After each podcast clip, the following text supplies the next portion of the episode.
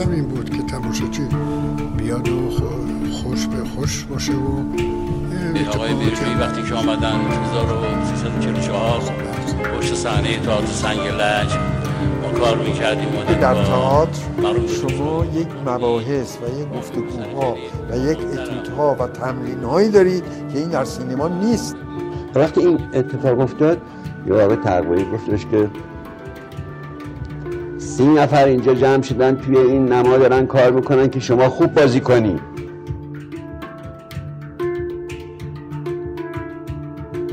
بامداد نمایش. کاری از احسان بیاتفر تهیه شده در رادیو بامداد.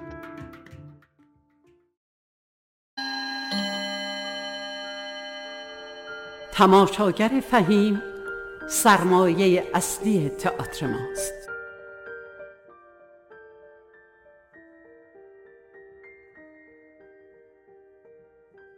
شنوندگان عزیز رادیو بامداد سلام. عصر چهارشنبهتون به خیر من احسان بیاتفر هستم و برای یک ساعت با برنامه بامداد نمایش در خدمتتون هستم.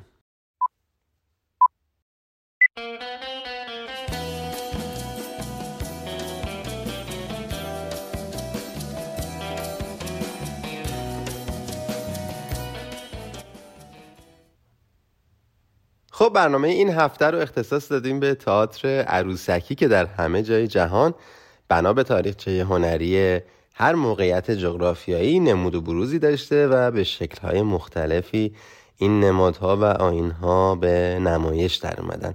و اصولا خیلی جالبه شنوندگان عزیز بدونید وقتی ریز میشیم در تمدنهای هند و یونان به اسنادی می‌رسیم که تنپوشها، ماسکها و پیکرها از اجزای نمایش در دوران کهن و در دوران باستان بودن.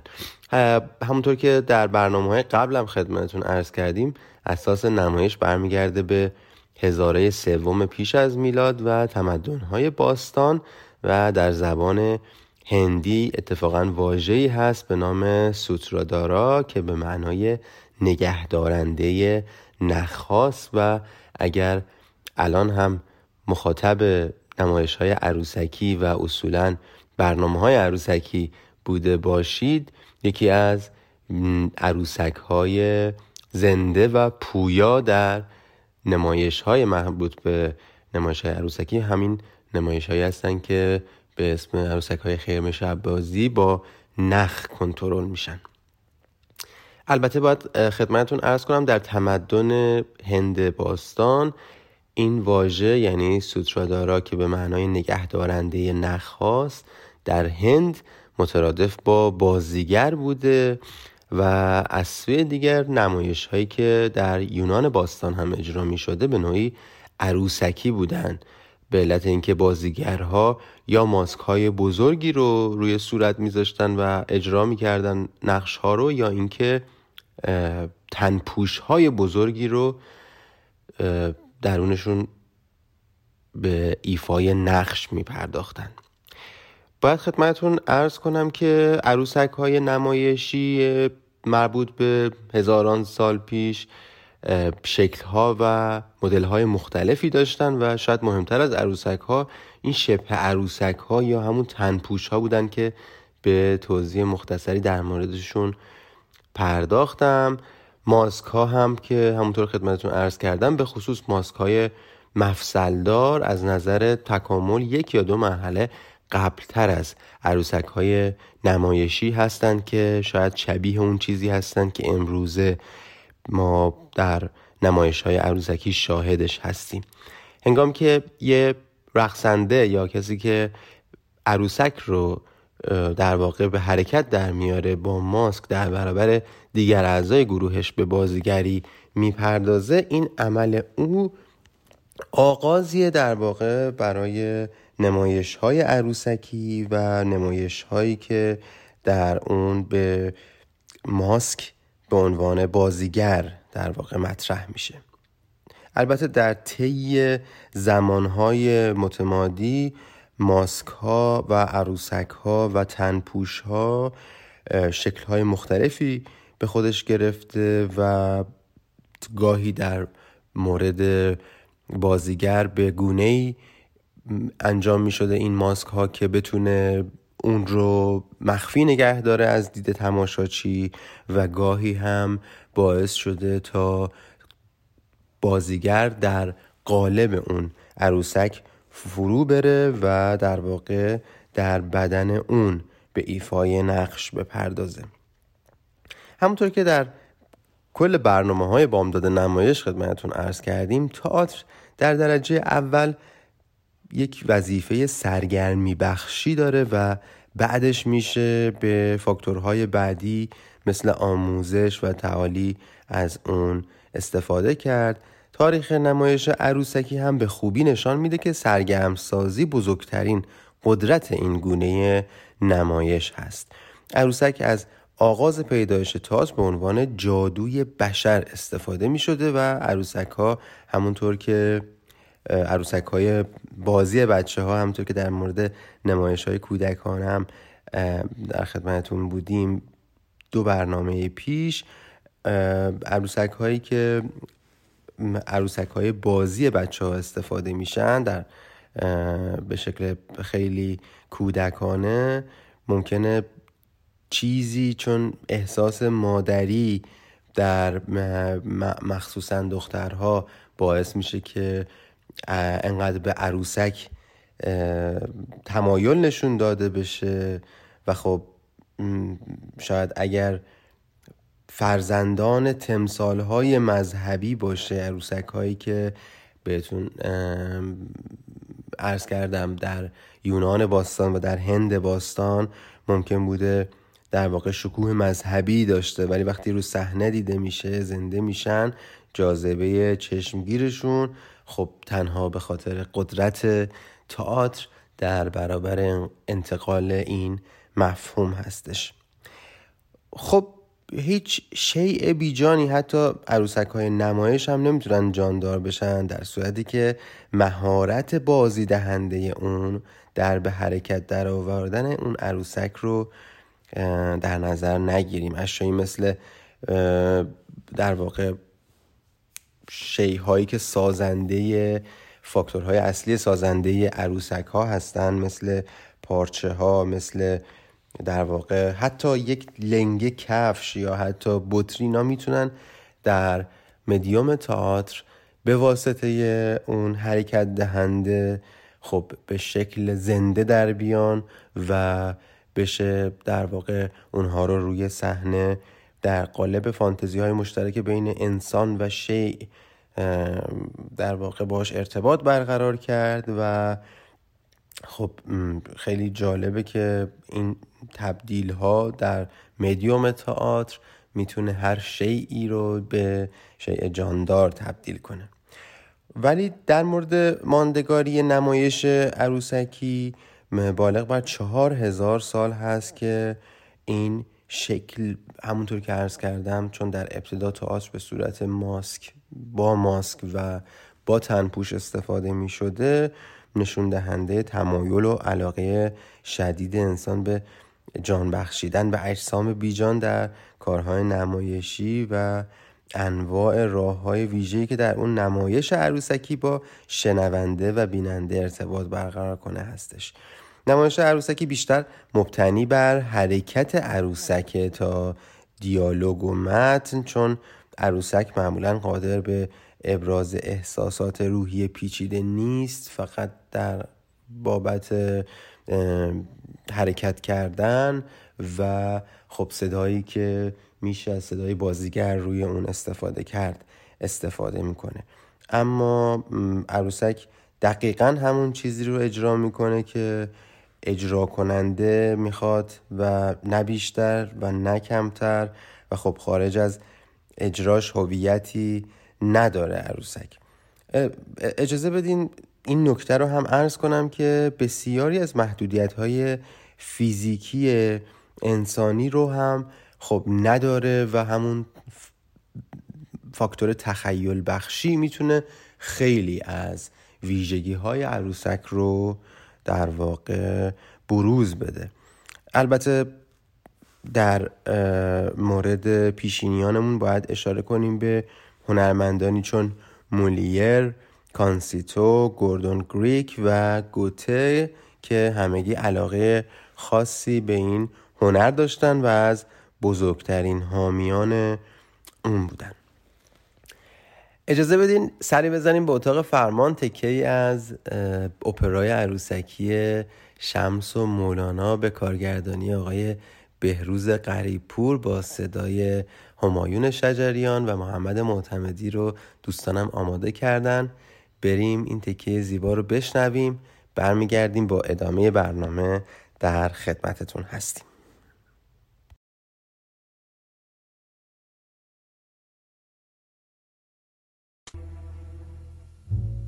هر زمان نو شود دنیا و ما.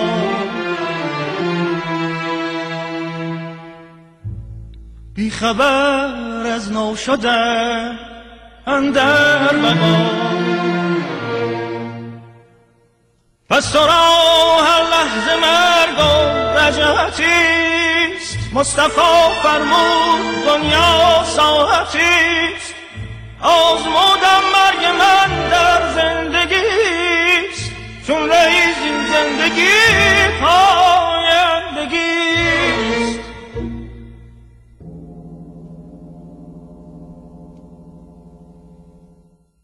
کیستی تو؟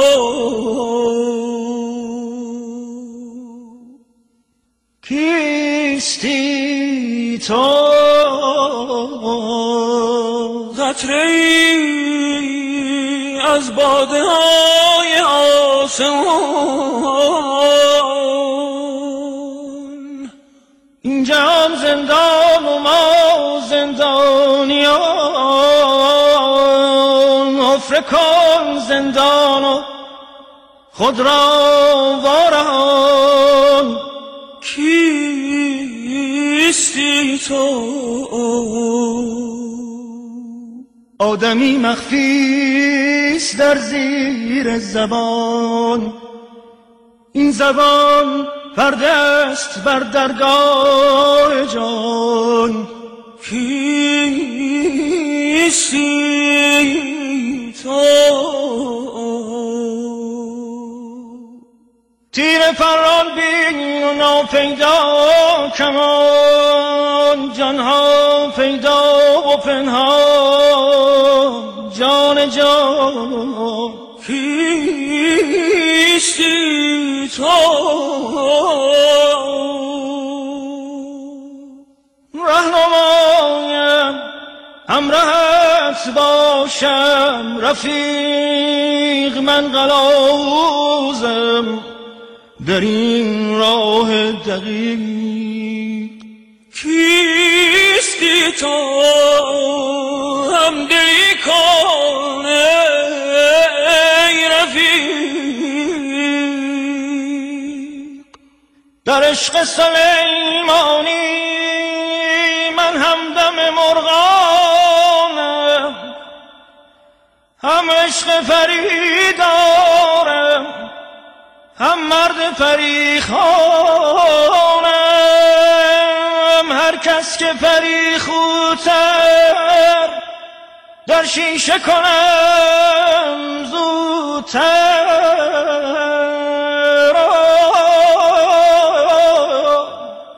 برخانم و افسونش هر راقب جان هم خاموشم هم لاه خموشانم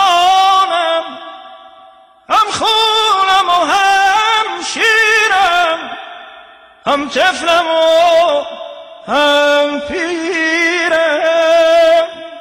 کیستم من؟ کیستم من؟ چیستم من؟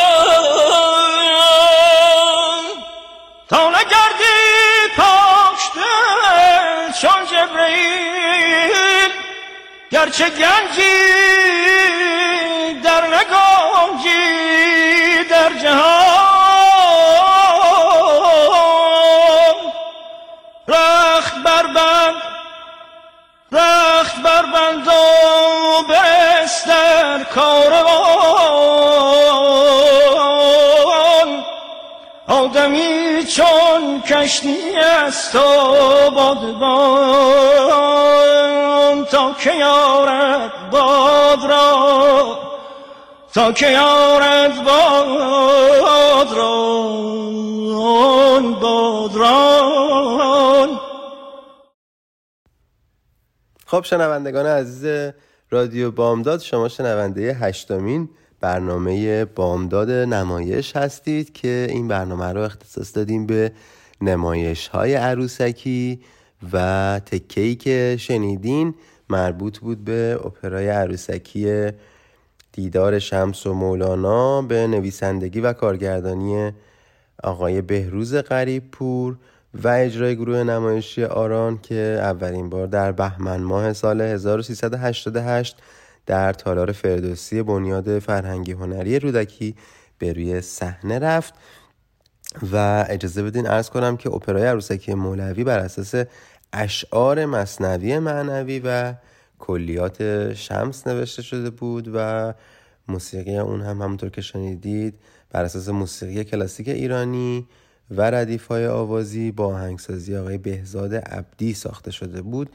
و آقای همایون شجریان و محمد معتمدی روایت آوازین این اپرا رو بر عهده داشتن. اما کار خاطر انگیزی بود که باید ارز کنم که در 28 مین جشنواره بین المللی تئاتر فجر هم نخستین اجرای خودش رو در بخش بین الملل در واقع اجرا کردند و در کشورهای گرجستان و امارات هم این نمایش اجرا شده. اما اجازه بدین یه مختصر تاریخچه ای رو در مورد نمایش های عروسکی خدمتتون عرض کردم. اجازه بدین برگردیم به قدمت و سابقه نمایش عروسکی در ایران و به توضیح مفصل تاریخچه در واقع نمایش های عروسکی در ایران بپردازیم. خب سابقه نمایش عروسکی در ایران هم برمیگرده به دوره پیش از اسلام و نمایش های عروسکی در ایران هم با به کار بردن دو عنوان سایه بازی و خیمه شب بازی در واقع عجین هست. اما در قدیم این دو نمایش به دلیل شباهت های ظاهری مجموعه واحدی به شما می رفتن و در واقع هنوز دانش نظری اینجوری مدون نشده بود. و نتونسته بود اینها رو تفکیک بده و به هر یک نامی جداگانه بده. در سایه بازی داستان با حرکات چند عروسک که در برابر یک منبع نور قرار می گرفتن و سایهشون روی پرده می افتاده نشون داده می شده. اما در خیمه شب بازی تماشاگر مستقیما عروسک های متحرک با بعد و رنگ رو روی صحنه می‌دید و خبری از دیدن سایه نبود. خب در ظاهر عوامل و وسایل هر دو بازی یکی بوده و عملا نوع عروسک ها متفاوت بوده و تفاوت های فرعی تری رو ما بین این دوتا نمایش می‌تونیم در واقع ازش صحبت کنیم. عروسک در سایه بازی گاهی اوقات از پوست ها و چرم ها استفاده می شده پوستی شفاف که بتونه نور رو از اون بگذرونه و خب به این ترتیب ساختن مفاصل حرکتی در سایه بازی کاری ظریف و مشکل بوده و حرکت دادنش با نخ خب ناممکن می شده چون وزن سبک عروسک باعث میشه که حرکت دادن یکی از اعضا باعث به حرکت در آوردن تمامی بدن عروسک بشه. پس در سایه بازی عروسک ها با نیهای نازک حرکت داده می شدن ولی خب عروسک های خیمه شب بازی از پارچه و چوب بودن و ساختن مفصلهای حرکتی و جنبوندن دست و سر و پا مشکلی که در عروسک های سایه بازی به وجود میومد رو نداشت و چون وزن کافی عروسک با مانع از تکون دادن مانع از تکون های زائدش می‌شد می‌تونستن اون رو با نخ یا رشته های دیگه هم به حرکت در بیارن. اما خب نمایشگران این گونه نمایشی در قدیم بیشتر دورگردها بودند که باعث رواج نمایش های عروسکی شدن و خب این بازی ها داره وسایل و ابزار و در واقع ویژگی هایی بوده که بتونن به قول امروزی ها پورتابل باشه و قابل حمل باشه و جمع جور بشه و حتی در یه صندوق کوچیک هم جا بشه و نمایشگرای دورگرد بتونن با رفتن به هر مکان تازه و به نمایش در آوردن اون در ناحیه های مختلف بر وسعت قصه های عروسکی و قهرمانان آمیانش اضافه کنن. خب در دوره صفویه که سفرهای تجاری بازرگانان ایرانی از راه دریای عمان به هند بیشتر میشه. بسیار از مسافران ایرانی در هند بازی های عروسکی اون دیار رو یاد می‌گیرن میپسندن و بعضی ها هم عروسک هایی رو از هند با خودشون به جنوب ایران میارن جایی که باعث میشه در نقل و انتقالات اشیاء ورودی از کشورهای خارجی یه جورایی ساختار شکن بشه و از جنوب ایران به تمام ایران وارد بشه. اما حرف از در واقع مدل های مختلف عروسک اومد. باید اشاره کنم به اینکه انواع عروسک های نمایشی که امروز مورد استفاده قرار می‌گیرن می‌تونن به چهار گروه تقسیم بشن. عروسک های دستی که به اونها عروسک های دستکشی هم گفته میشه. عروسک های میلهی عروسک های خیمه شبازی و عروسک های سایه. یه گروه دیگه ای از عروسک ها وجود دارن که از ترکیب انواع مختلف عروسک ها بسته به مدل نمایشی اون در واقع نمایش ساخته میشن. اما خب خیمه شب بازی رو ازش صحبت کردیم و سایه بازی که در واقع اینها در شکل بین المللی خودشون در ژاپن هم و اندونزی حتی از هند در واقع نام بردیم. خب اینها همشون به شکلی حماسی مورد استفاده قرار می گرفتن در مورد ادبیات حماسیشون در کشورهای هند و ژاپن مخصوصا و به واسطه داد و ستت تجاری میشه گفت شاید عروسک ها و این گونه نمایشی در قدیم حاصل داد و ما با کشورهای مثل هند.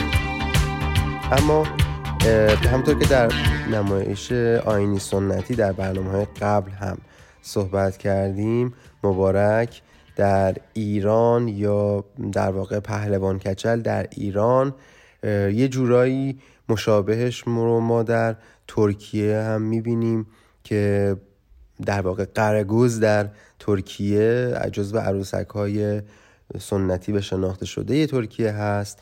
کورو در چین کاسپرل در آلمان پانچ و جودی در انگلیس پولچینلا در ایتالیا پولشینل و گینیول در فرانسه پتروشکا در روسیه یا ماپاتاکو در روم همشون جزو عروسک های سنتی و شناخته شده در دنیا هستند اما اگر بخوام اشاره کنم به هدایت عروسک یا کسی که بازیدهنده عروسک هستش باید اشاره کنم که اون چیزی که اهمیت داره قابلیت های حرکتی بازیدهندگان عروسکی هستند و کیفیت در زرافت کار اونهاست. هرچند که ما توقع نداریم که عروسک رو به مسابه موجود زنده در صحنه نمایش فیلم یا در واقع برنامه هایی که مربوط به گروه کودکان استفاده میشه ببینیم. اما به واسطه جادویی که در انتقال پیام از بازیدهنده یا هدایت کننده عروسک به تماشاگر منتقل میشه خب این در واقع انرژی و احساسات و عواطف و درونیات منتقل میشه و خب دانش و تحلیل خود هدایتگر باعث میشه که نتیجه کاملا به صورت تصویری به یک زنده شدن یک شخصیت در صحنه نمایش فیلم یا مدیومی که عروسک رو در اون استفاده می‌کنن در واقع برسه. به نظرم در مورد بازی دهنده عروسک همونطور که در مورد بازیگری هم مطرح هست باید نقش رو شناخت و اون رو تحلیل, تحلیل کرد و در واقع با خلاقیت با نقش عروسکی همراه شد. و همچنین هر چیزی رو که یک بازیگر ماهر نیاز داره باید در جان بخشیدن به جسمی بیجان به کار برد. خب به اجازه بدین قسمت بعدی رو هم که آماده کردیم با هم بشنویم برمیگردیم با ادامه برنامه در مورد نمایش عروسکی در خدمتتون هستیم.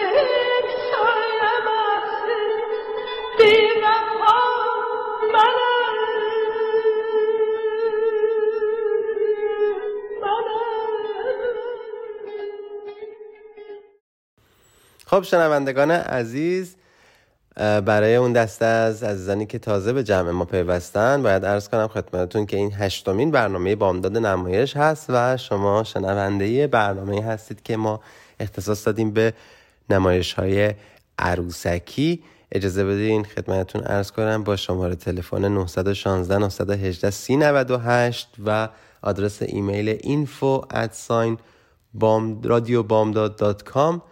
می‌تونین با ما در ارتباط باشید. حتما نظرات انتقادات و پیشنهادات خودتون رو با ما در میون بذارید و اگر علاقه من هستید به حوزه خاصی از هنرهای نمایشی حتما به ما اعلام کنید و ما در برنامه های بعدی خودمون به اون خواهیم پرداخت. اما تکرار این برنامه رو هم یک شنبه ساعت چهار بعد از ظهر می‌تونید بشنوید و اجازه بدید. ارز کنم که تکیه که شنیدید مربوط بود به اپرای لیلی و مجنون که در سال 93 به کارگردانی آقای قریب پور به روی صحنه رفت. خب همونطور که کمی در مورد تاریخچه و پیشینه نمایش های عروسکی صحبت کردیم اجازه بدین خدمتتون ارز کنم که با توجه به اینکه در واقع رشد علم به شکل سرسام‌آوری داره پیش میره همونطور نمایش های عروسکی و طراحی های اون هم در جهان شکل های مختلفی رو به خودش گرفته. یک پیش زمینه ای رو در مورد تاریخچه نمایش های عروسکی با همدیگه مرور کردیم. اما خب در واقع هیچ کس نمی‌دونه که عروسک ها نقطه به وجود آمدنشون کی و کجا بوده. اما بنا به تحقیق های مکرر معلوم شده که در جوامع اولیه عروسک ها برای مقاصد مذهبی استفاده می شدن و خب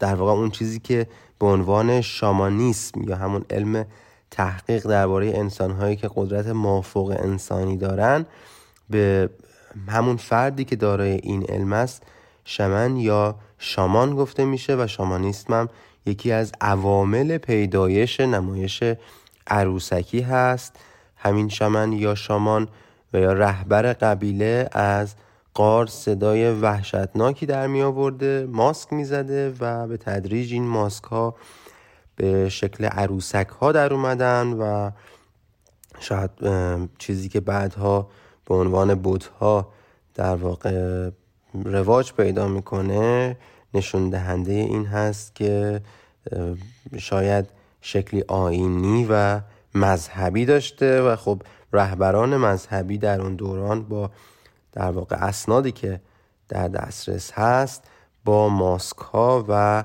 اشکال متحرکی به عنوان سمبل خدایان خود در واقع اونها رو به کار می بردن و استفاده می کردن. میشه جالب هست که بدونین شنوندگان عزیز از نوعی از صفات مرموز اونها در واقع ترس و وحشت شاید باشه و این قدرت و نفوذی که باعث میشه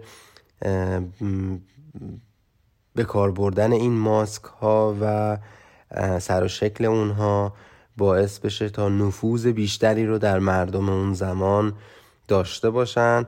و خب همونطور که در مورد هند گفتیم در, در مورد چین و مصر هم اون چیزی که مسلم هست در واقع به غیر از ژاپن سهم بسزایی در نمایش های عروسکی داشتن و خب خیلی پیشینه و سابقه از این کشورها در مورد نمایش عروسکی اسنادش موجود هست و خب بعدتر می‌تونیم برسیم به تئاتر ماسک که بعدها از اون دو شکل اجرایی متولد شد. یکی تئاتر عروسکی و دومی مدتها بعد به صورت تئاتر انسانی در اومد که هنرپیشه ماسک رو دیگه رها کرد و به همون صورت که در طبیعت هست ظاهر شد و در واقع ماسک از هنرپیشه جدا شد و ماسک ها دیگه کم کم جای خودشون رو به صورت عروسک های میلهی در آوردن و خب این تقریبا نخستین گروه از عروسک هایی هستن که به روی صحنه اومدن. اشاره هم کردیم به, نخو... به این عروسک ها که اول به صورت با دست به بازی در می آوردن. اونها رو و بعد از دست نیز به شکل نخ یا میله هدایت می شدن.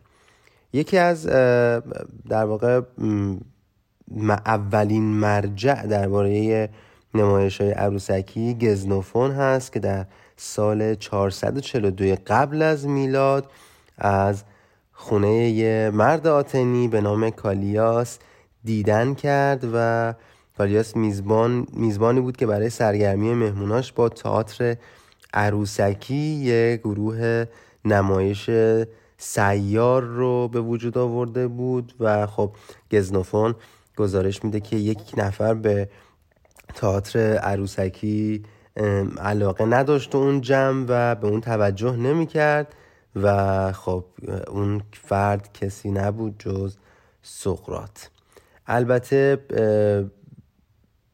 برخی از بهترین تاییدهایی که ما از دانش مردم و آگاهی اونها به تئاتر عروسکی که در دوره کلاسیک وجود داشته سر می‌زنیم استفاده گسترده که از عروسک در ادبیات شده. ولی حالا اگر به ارسطو بخوایم گوش بدیم که اینجوری بیان می‌کنه که چه جوری خدای خدایان به سادگی هستی رو هدایت می‌کنه. آنچه که مورد نیازش هست عمل و اراده اونه و به همان گونه که هدایت یک عروسک به وسیله کشیدن نخها سر و دستهای این موجود کوچیک سپس شونه ها و چشم ها و سایر اعضای بدنش باعث میشه به حرکت در بیاد و عروسک شادمانه واکنش نشون بده. انسان هم همین گونه حاصل عمل و اراده پروردگار خودش هست. اما بعد از به بلوغ رسیدن این گونه نمایشی یعنی از زمانی که تئاتر عروسکی خصوصیات ویژه خودش رو پیدا کرد و منتقل شد در هر کشوری بنا به آین و سنت اون کشور و تمدن اون قسمت رو منعکس کرد تئاتر عروسکی به صورت یکی دیگه از بروزهای هنری در جهان در مورد کودک و در مورد بزرگسال به گونه ای واقعا به شکل تجلیگاه ایمان و اندیشه های مختلف باعث شد به وجود بیاد.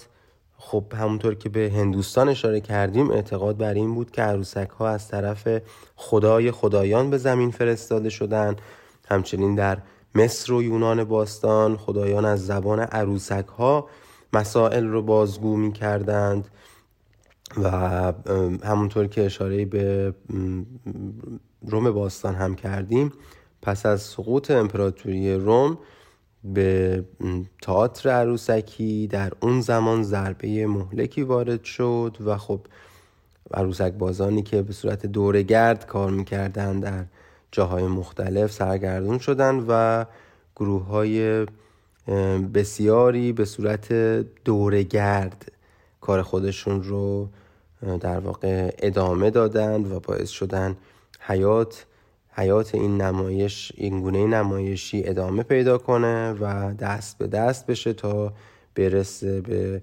زمان حال.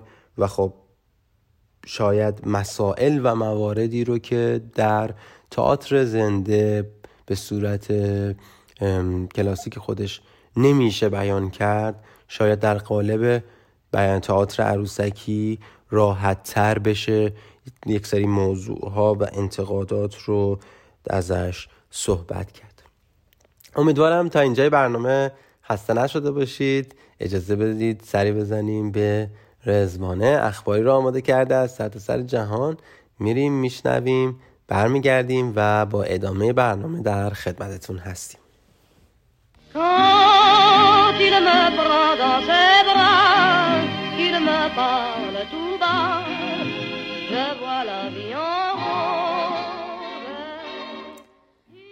ممنونم ممنونم ازت.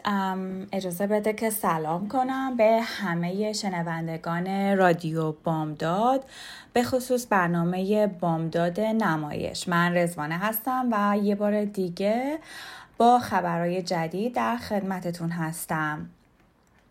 اولین خبری که امروز براتون انتخاب کردم خبر آشکار شدن راز یکی از نقاشی های ونگوگ بود. همونطوری که می‌دونین ونگوگ یک نقاش مشهور هلندی. 130 سال پیش در یک اتاق در مهمانخانه از اتاق میره بیرون مثل هر روز با بوم نقاشیش و همون شب با زخمی کشنده ناشی از شلیک گلوله به مهمانخانه برمیگرده و دو روز بعد میمیره. کارشناسا سالها به دنبال واقعه اون روز بودن و حالا مدیر علمی مؤسسه ونگوگ منتقده که یکی از سکه های پازل واقعی اون روز رو کشف کرده.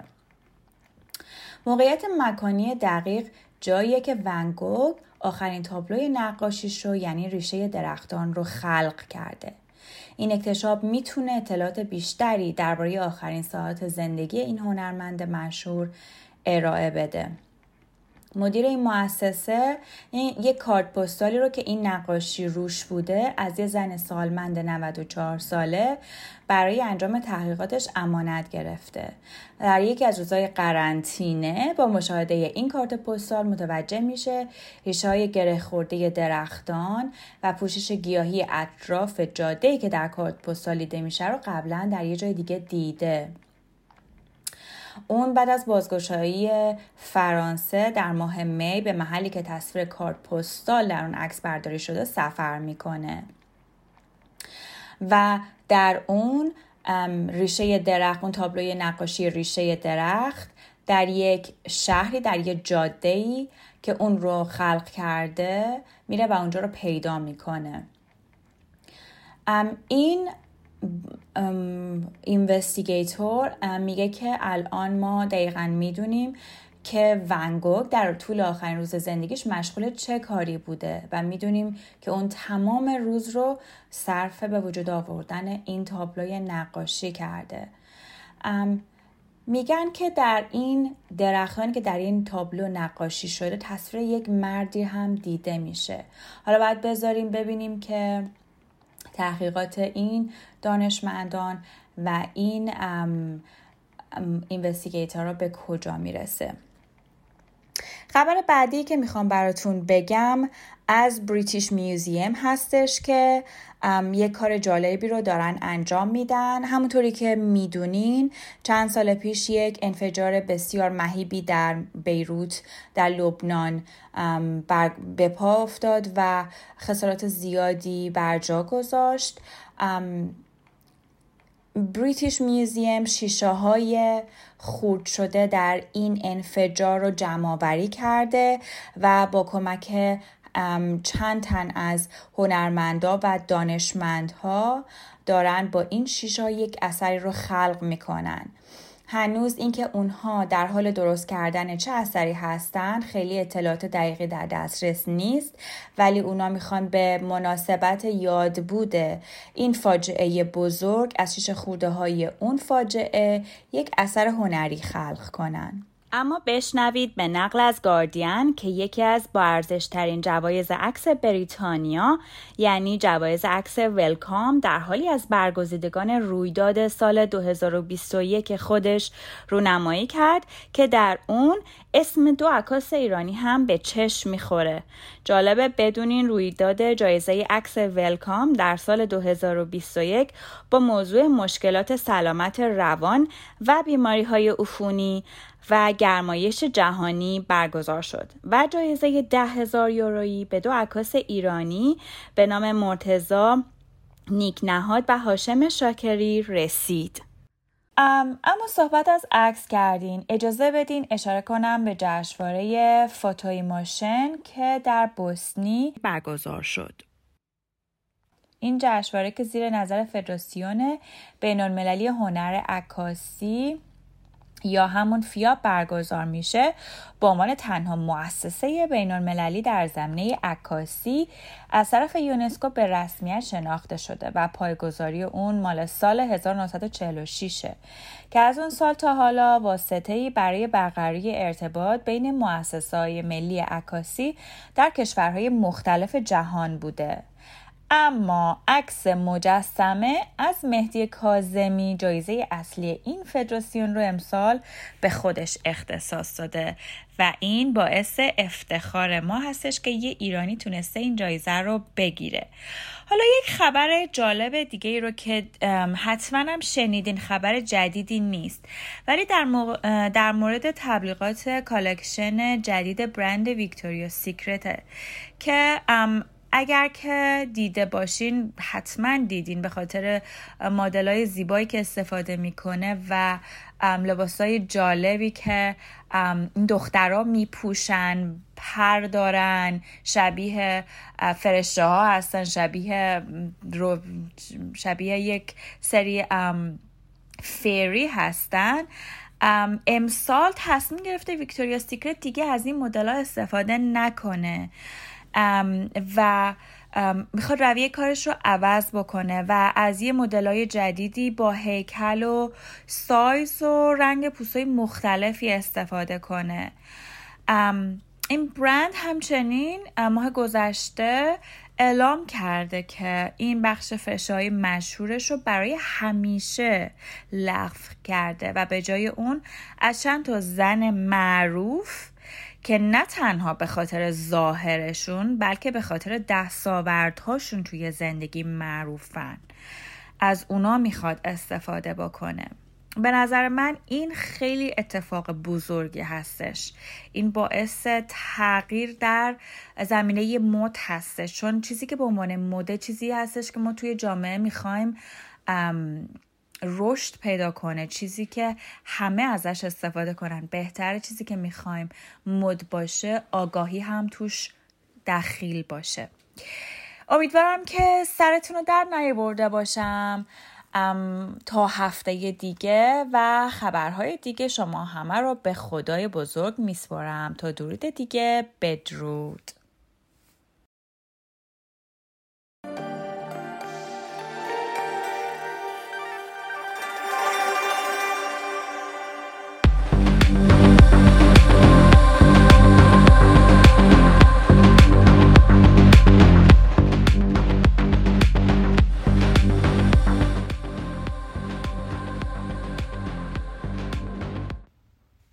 خب تشکر می‌کنیم از رزوانه با اخبار جذابی که ارائه کرد. همونطور که می‌دونیم در مورد نمایش های عروسکی داشتیم صحبت می‌کردیم.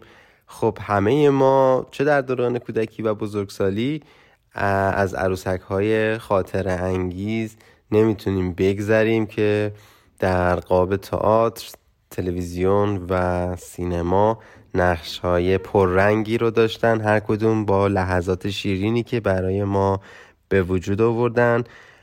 اگر بخوام جنبندی داشته باشم در باب نمایش های عروسکی باید از ساده بودن، قوی بودن و اثرگذار بودن این گونه هنرهای نمایشی نام ببرم و خب قالب های متفاوتی در همین شیوه نمایش عروسکی ایجاد شد و خب به تدریج تثبیت شد و حتی به ابزار آموزشی برای کودکان هم تبدیل شد. میشه ازش به عنوان ای که هم هنر رو دنبال می‌کنه و هم آموزشگری رو دنبال می‌کنه نام برد و خب این خودش مزید بر علت هست که باید به اون بیشتر پرداخت و از اون بیشتر استفاده کرد در در واقع هنر مدرن تا بشه از شخصیتی که عروسک ارائه میده به عنوان شخصیت متفاوت و متمایز با اون چیزی که بازیگر ارائه میده استفاده کرد. خب به پایان برنامه رسیدیم. یک ساعتمون تمام شد. به ساعت پنج داریم نزدیک میشیم. امیدوارم که این برنامه مورد توجهتون قرار گرفته باشه. همونطور که عرض کردم تکرار این برنامه رو یک شنبه ساعت چهار بعد از ظهر می‌تونین از رادیو بامداد از اپلیکیشن یا وبسایت بشنوید. فقط اجازه بدید خدمتتون عرض کنم که برای حسن ختام این برنامه قسمت های از تئاتر عروسکی براتیسلاوا رو براتون آماده کردیم که در پایان برنامه می‌تونید قسمت های از اون رو گوش بدید. من احسان بیاتفر هستم و فکر می‌کنم با خیال و داستان و قصه زندگی جای قشنگتری هست. تا برنامه دیگه و هفته دیگه همه شما رو به خدای بزرگ میسپارم. خدا یار و نگهدارتون.